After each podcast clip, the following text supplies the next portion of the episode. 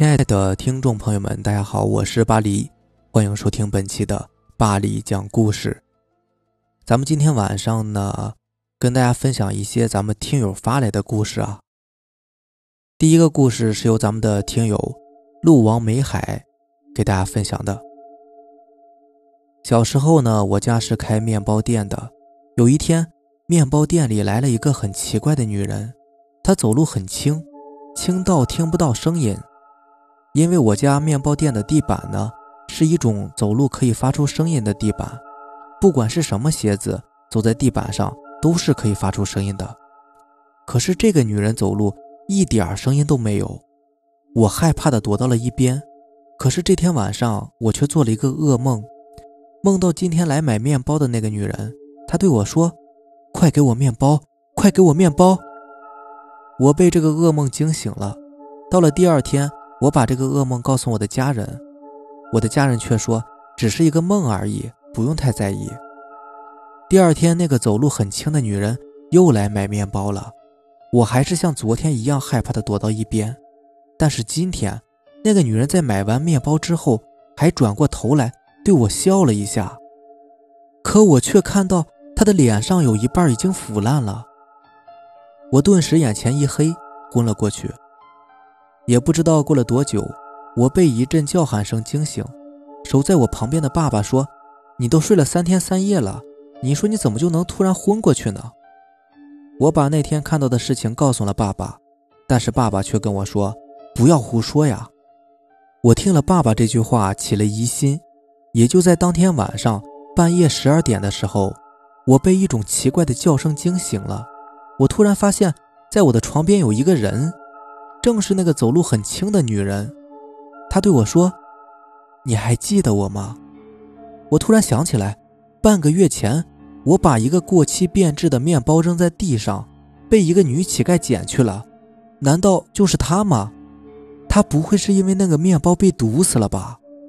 我非常害怕和自责。那个女人对我说：“我不会要你命的，只要你记得给我烧点纸钱就好了。”说完之后，那个女人走到墙边，然后慢慢的消失了。第二天，我偷偷买来一些纸钱，然后在我丢面包的位置烧掉。再后来就没有发生过什么事情了。啊，这么看来，这个这个女人还是一个挺善良的一个女人嘛，她没有难为你或者是怎么样。不过话说回来啊，还是应该注意一下过期变质的面包。是吧？最好还是找一个东，找一个什么样的方式把它处理一下，不能随便丢嘛。而且当然了，那个女人是不是因为吃这个面包被毒死啊，或者怎么样，这个不能确定啊。对，当然咱们希望最好不是这样，对吧？第二个故事呢，是由咱们的听友风使神乐给大家分享的。我是七月十九出生的，比较靠近鬼节，然后我经常能够遇见一些。奇怪的事情。小时候家在农村，前面的邻居盖房子，打好了地基，地面上放了很多砖头，我就能够看到一个白影在砖头上面跳来跳去的。然后我哭着回去找我妈妈，过了几天就一直咳嗽发烧，上吐下泻，住了两天院还没有见好。我妈就说我很有可能是撞邪了，然后就带我去找了神婆。问米婆说是我被勾魂了，然后也问了方向，就在家的东南方向。出去送了鸡公酒、肉、糖果、香烟，回来的时候呢喊我名字。到了家之后，听到喊名字应一声，然后就好了。又过了大概一两年吧，我家也从青砖房拆了，然后是盖楼。我们一家人呢就住进了以前爷爷小时候住过的老房子。一个房子放了两张床，爸爸妈妈睡在上床，我和哥哥睡在小床。下村有一个人去世了，我们村子是分为上村和下村的，不同的姓氏，不同的种族。我所住的老房子呢，刚好就是分割线。那天由于下村有人去世了嘛，所以当天晚上下村敲锣打鼓的，我哥哥非常害怕，一直在哭。我妈妈就跟我换床去哄哥哥，我就跟着我爸睡。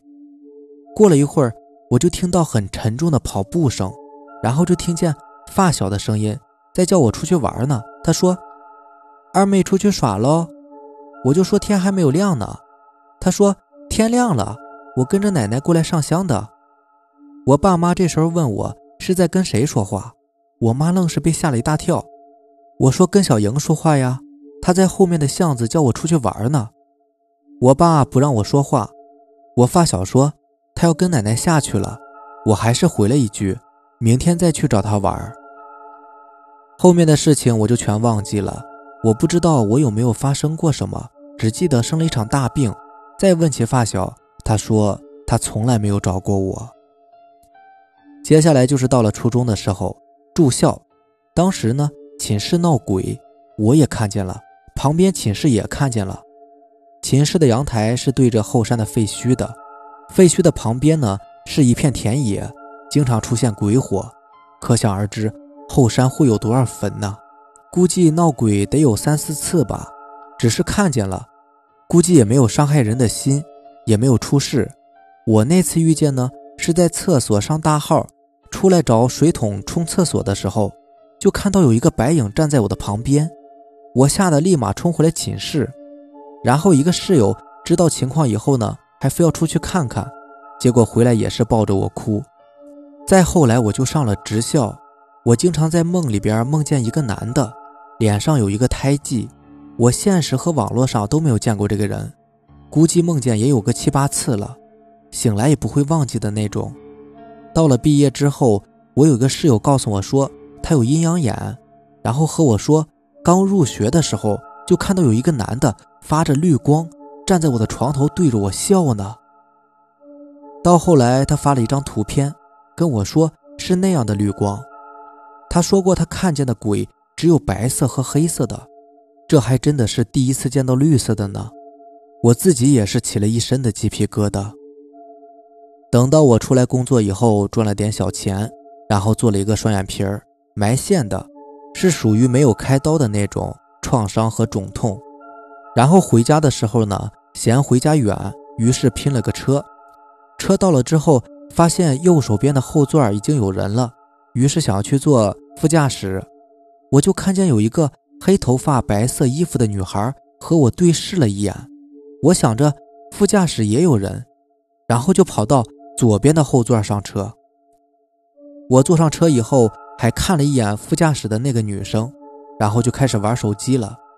后来手机玩的没了电，就问司机有没有充电器。这时候我一看，那个女生不在了，我就奇怪的问副驾驶的人呢？司机和我旁边的那个男生都很奇怪的看着我。司机说副驾驶没有人呢。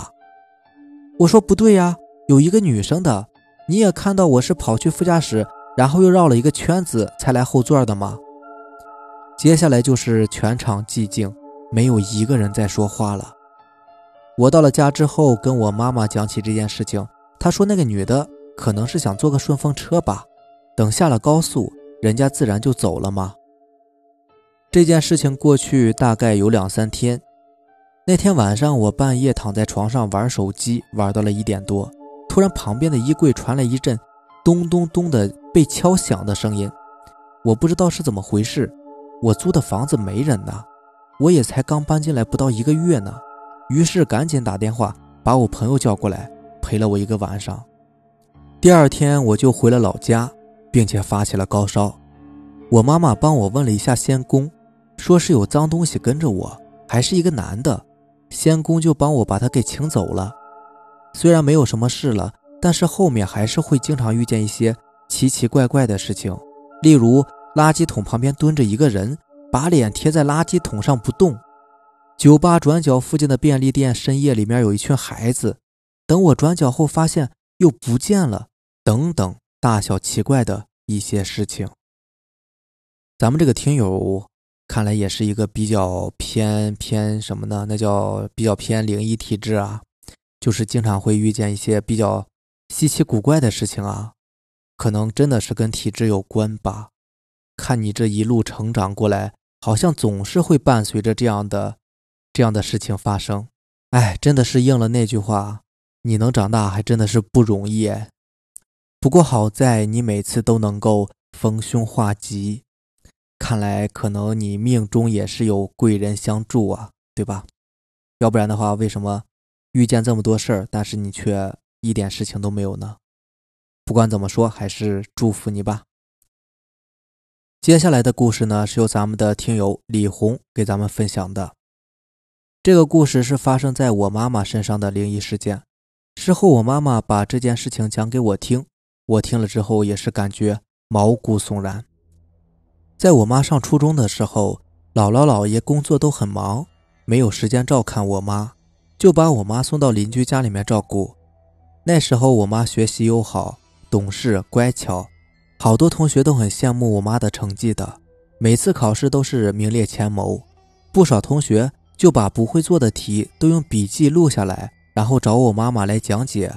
我妈呢也是不厌其烦的一遍又一遍的讲着，直到同学把这道题弄懂为止。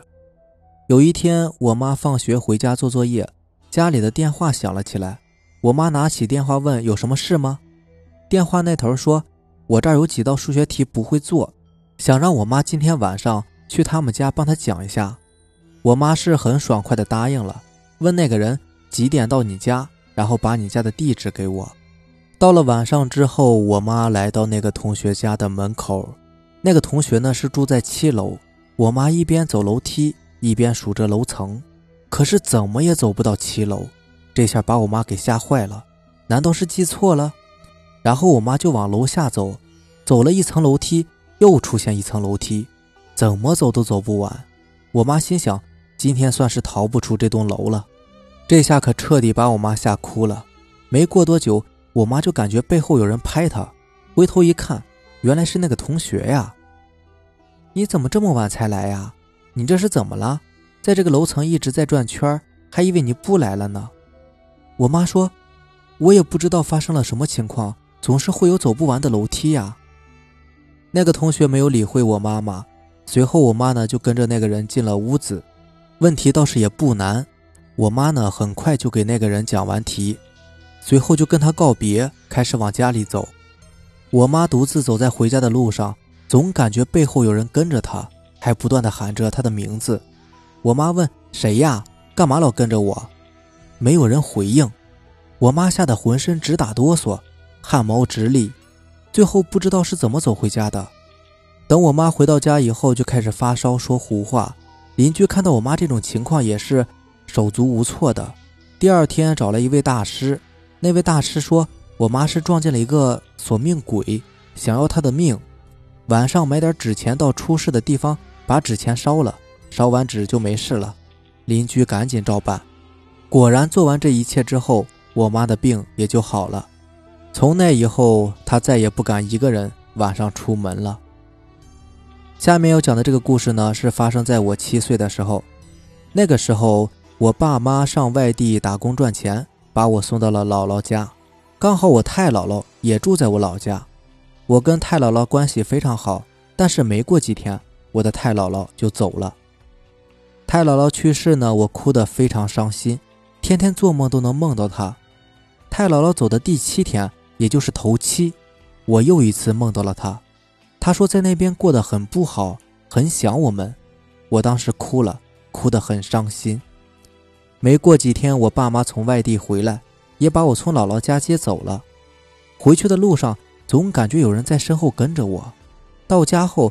我问爸妈说：“你们这一路上没有感觉到有人在身后跟着吗？”我妈说：“没有啊，怎么了？”接着我把来龙去脉跟我爸妈说了一遍，我爸却说：“哎，小孩子不要乱讲话。”接着便各自去忙了。七月十五的那天晚上，我去给太姥姥烧纸，等我烧完纸往家走的时候，不经意的回头看了看，可这一看差点没吓死我。我竟然看见我太姥姥就站在烧纸的旁边，正双目狰狞的看着我，脸上还带着诡异的微笑。我当时被吓得动弹不得。接着最可怕的事情发生了，太姥姥居然一边笑一边往我这边飘过来，嘴里还一直在念我的名字。当时吓得我腿都不听使唤了，想喊也喊不出来。太姥姥就这样飘到我的面前，然后恶狠狠地跟我说：“我要带走你，我要带走你！”我带着哭腔哀求着：“太姥姥，我还年轻，不要带我走啊！”我爸妈听到我的哀求之后，急忙跑过来，结果我太姥姥的鬼魂还是附在了我的身上，他天天折磨我，导致我一病不起，吃什么吐什么，高烧不退，特别难受。爸妈看我病成这样，天天也是以泪洗面。我妈抱着我去诊所看医生，打针也不好使，高烧还是没退。我邻居跟我妈说：“你家孩子是不是有什么东西附在身上了？要不然找个大师看看吧。”我妈听了邻居的话，就去请了一个挺有名的大师。在看到我的情况之后，说：“你再晚找我一会儿啊，这个孩子就活不成喽。”大师把我爸妈轰出了门，不管屋里面发生什么事情，听到什么声音都不要接近。我迷迷糊糊当中不知道大师嘴里说的是什么，在这施法的过程中，身体更加的难受。大师试图拍我的后背，让我太姥姥的灵魂离开我的身体。大师拍了我的后背七到八回，才把我太姥姥的灵魂从我体内逼了出来。之后又过了几天。我的病慢慢的自己就好了，现在想想呢，还是有点害怕的。好了，以上就是咱们今天晚上所有要分享的故事啦。另外跟大家解释一下，这两天我没怎么上传故事啊，因为也是刚回家嘛，一直在忙，要收拾屋子、蹲地、擦玻璃。哎呀，天呐天呐，简直就是太烦了。哎，这些工作真的是让人头大，好烦哦。另外，如果大家呢想要出门或者是怎么样，记得一定要戴口罩哦。应该不用我多做解释了吧，对吧？一定要注意安全啊！注意要戴口罩，要勤洗手，要要做好防御工作，尽量呢也不要去人多的地方。大家一定要注意安全，好吧？那咱们今天晚上就先这样吧，拜拜，晚安。